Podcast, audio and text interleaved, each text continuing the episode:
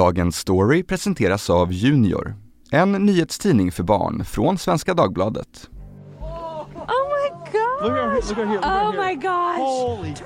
Rapporter om norrsken är alltid omgärdade av euforisk glädje.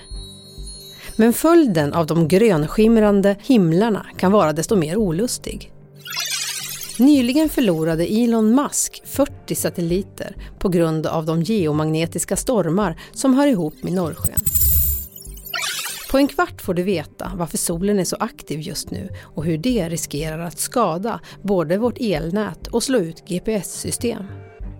Det är måndagen den 14 februari. Jag heter Erika Hallhagen.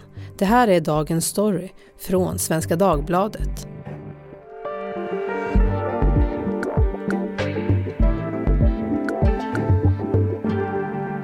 Lisa Rosenqvist, du är rymdväderforskare på Totalförsvarets forskningsinstitut. Det råder en norrskensyra i sociala medier efter de här kraftiga norrskenen som har flammat på himlen även söder om Dalälven i år. Är du en av dem som gick bananas på Instagram efter det senaste? Nej, tyvärr så missade jag faktiskt eh, när det var norrsken. Jag låg och sov då. Men om jag, om jag hade sett det så hade jag säkert gjort det. Vad är det egentligen som framkallar norrsken då? Ja, för att förstå det så måste vi börja på solen. Och det är så att solen skickar ständigt ut en ström av laddade partiklar som kallas solvinden. Och den här solvinden blåser från solen eh, genom rymden och träffar jorden eller jordens magnetfält. Eh, man kan likna det med eh, ett äpple, om man eh, skär ett äpple mitt i tu så ser man att vid Nordpolen så är det som en tratt in mot äpplets mitt och även så vid Sydpolen. Och när solvinden då träffar jordens magnetfält så kan det ledas in via den här tratten och skapa norrsken i de så kallade norrskensovalerna som är centrerade kring just den magnetiska Nordpolen och den magnetiska Sydpolen. Och det är inte bara vackert det här, jag, jag har också hört att det kan slå ut elnätet. Eh, ja, in, inte kanske norrskenet i sig utan de magnetiska variationer som eh, associeras med en sån här eh, geomagnetisk storm som orsakas av det här solutbrottet. De variationerna i magnetfältet skapar inducerade strömmar i marken. Eh, och de här strömmarna vill ju ta vägen någonstans och då vill de ofta gå i ledande strukturer som vi har på marken, infrastruktur. Och långa ledare det är ju till exempel elnätet. Så då vill de här strömmarna gå genom elnätet och kan alltså orsaka problem i elnätet för att man får inducerade strömmar i en ledning eh, som kan gå ner i transformatorerna, överhetta dem och eh, ja, i värsta fall slå ut dem det här är alltså ingen liten brand i ett ställverk som ibland brukar orsaka förseningar i tågtrafiken. En transformator kan ta månader att återställa och solstormar påverkar också radio och satelliter som vi i dagens samhälle är väldigt beroende av. Det handlar om allt från stora fraktfartygs och flygplans navigationssystem till mobilers GPS-funktioner. I oktober 2003 stormade det kraftigt på solen vilket fick konsekvenser runt om i världen. Helgens norrsken som syntes långt ner i södra Sverige har väckt stor uppmärksamhet. Från bland annat Blekinge, Stockholm, Sörmland, Jönköping och Halmstad kom vi... Bland annat ledde det till ett större strömavbrott i Malmö. Den mänskliga faktorn var också inblandad då man höll på att reparera elnätet vilket förstärkte effekten av stormen. Just nu har det varit mycket norrsken och i samband med ett av dem så blev alltså Elon Musk av med 40 av de 47 satelliter som ska förse kunder med internetuppkoppling. Istället skapade den geomagnetiska stormen ett motstånd i atmosfären som gjorde att satelliterna inte kunde nå sina destinationer utan brann upp. Själv missade jag själva norrskenet trots att det även syntes nere i Stockholm för att jag tittade ut genom fel fönster. Hur kommer det sig att vi ser så mycket och så utbredda norrsken just nu? Eh, ja, då får vi eh, förklara lite att solen har, går igenom aktiva och inaktiva perioder. En så kallad solcykel. Och den här solcykeln är ungefär 11 år. Eh, och man har konstaterat det här genom att räkna mörka fläckar på solen.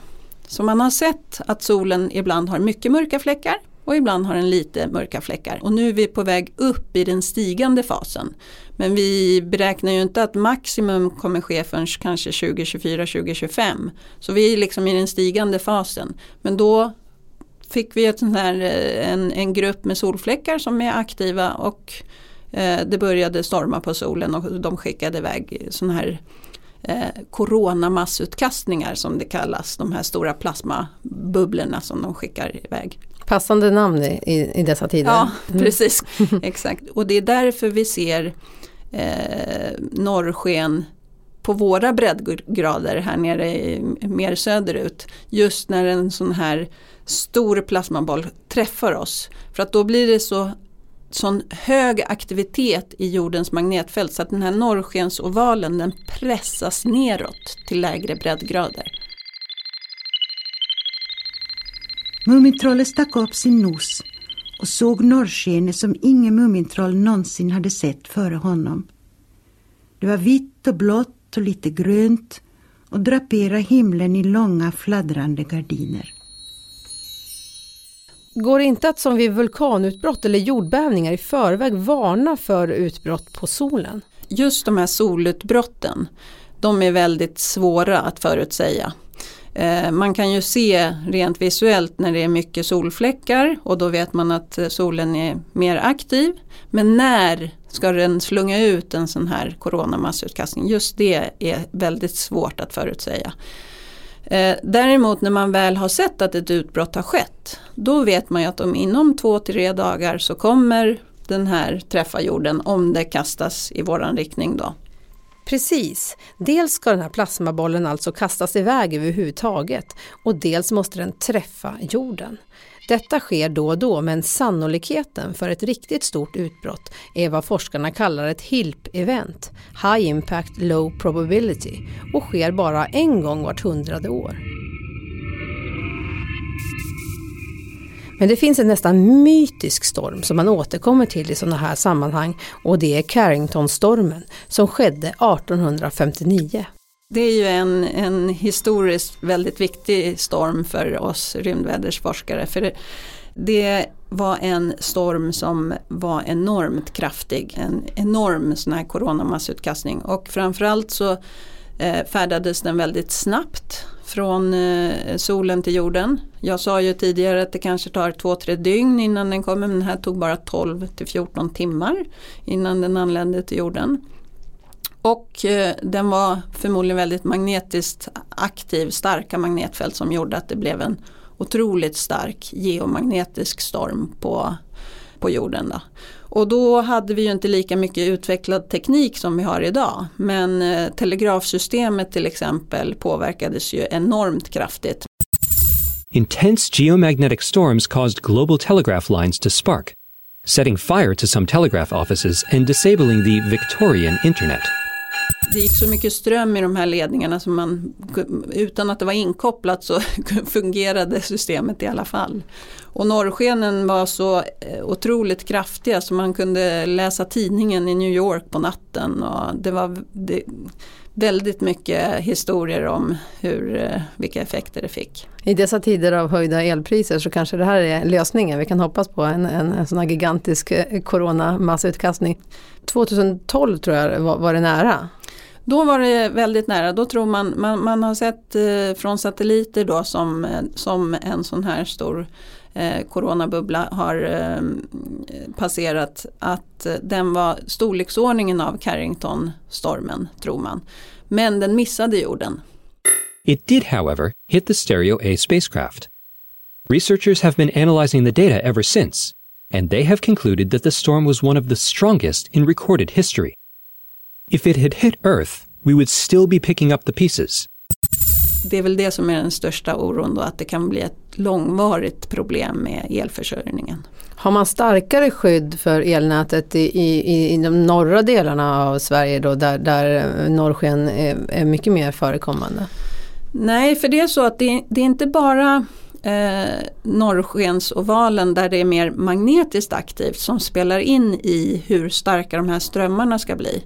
Utan det är så att även marken och markens förmåga att leda ström är viktigt.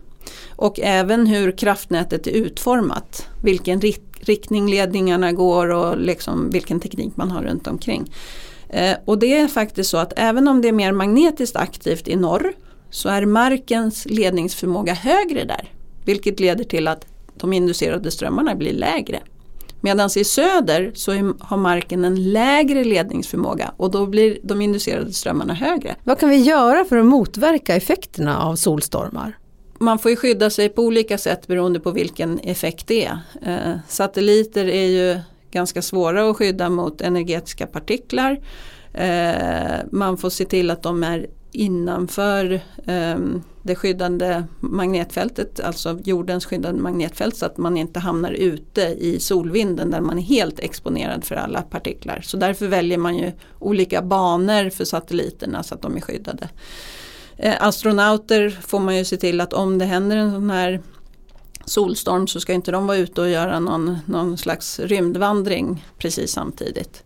Och elnätet, där är det mycket att, eh, att eh, minska riskerna för, eh, för avbrott och skador på elnätet genom eh, att minska effekter eh, och minska risken för överbelastning och så vidare. Eh, så Svenska kraftnät har ju någon åtgärdsplan för om det skulle ske en väldigt, ett väldigt kraftigt utbrott.